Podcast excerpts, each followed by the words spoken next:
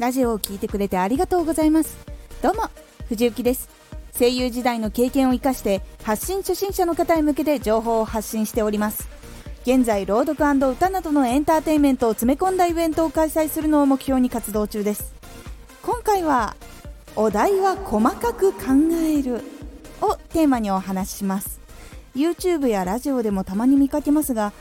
例えばラジオの発信解説みたいな大きなまとめ説明があったりすると思います。ラジオの市場アプリの種類利点やり方発信の仕方などなどたくさんの情報が1本に入っているタイプのものです。私もこういうのを聞いたり見たりします。ですが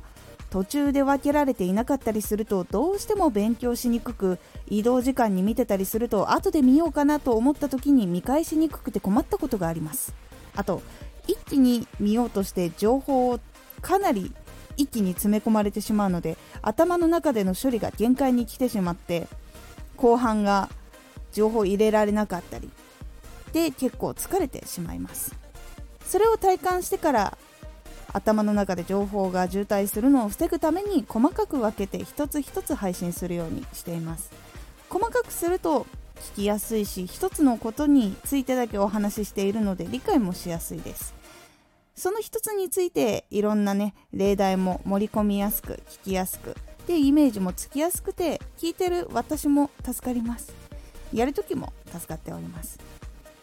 そして大きなものを作るときはどうしてもかなり時間がかかってしまって全部伝えやすいように全力で取り組みたいと思ってしまい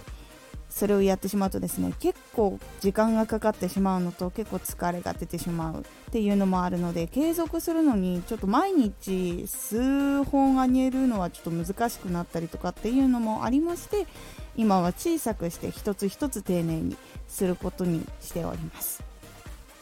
なので大きなテーマを決めたらかなり小さくなるまで細分化して一つ一つ丁寧に話すことで聞きやすくなって聞き返しやすいラジオになるので小さく小さく目次のように作っていきましょう。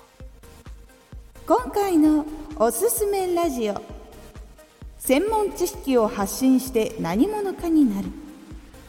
活動を始めているけれどどのようにしたら何者になれるのかはっきり見えなくて不安な方におすすめなラジオ。何者かになるためにまずこれをやってみることで少し進みます。もし気になった方は概要欄から聞いてみてください。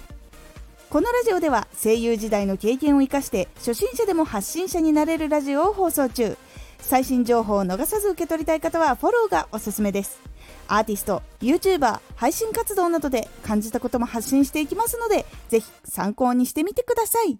ではまた。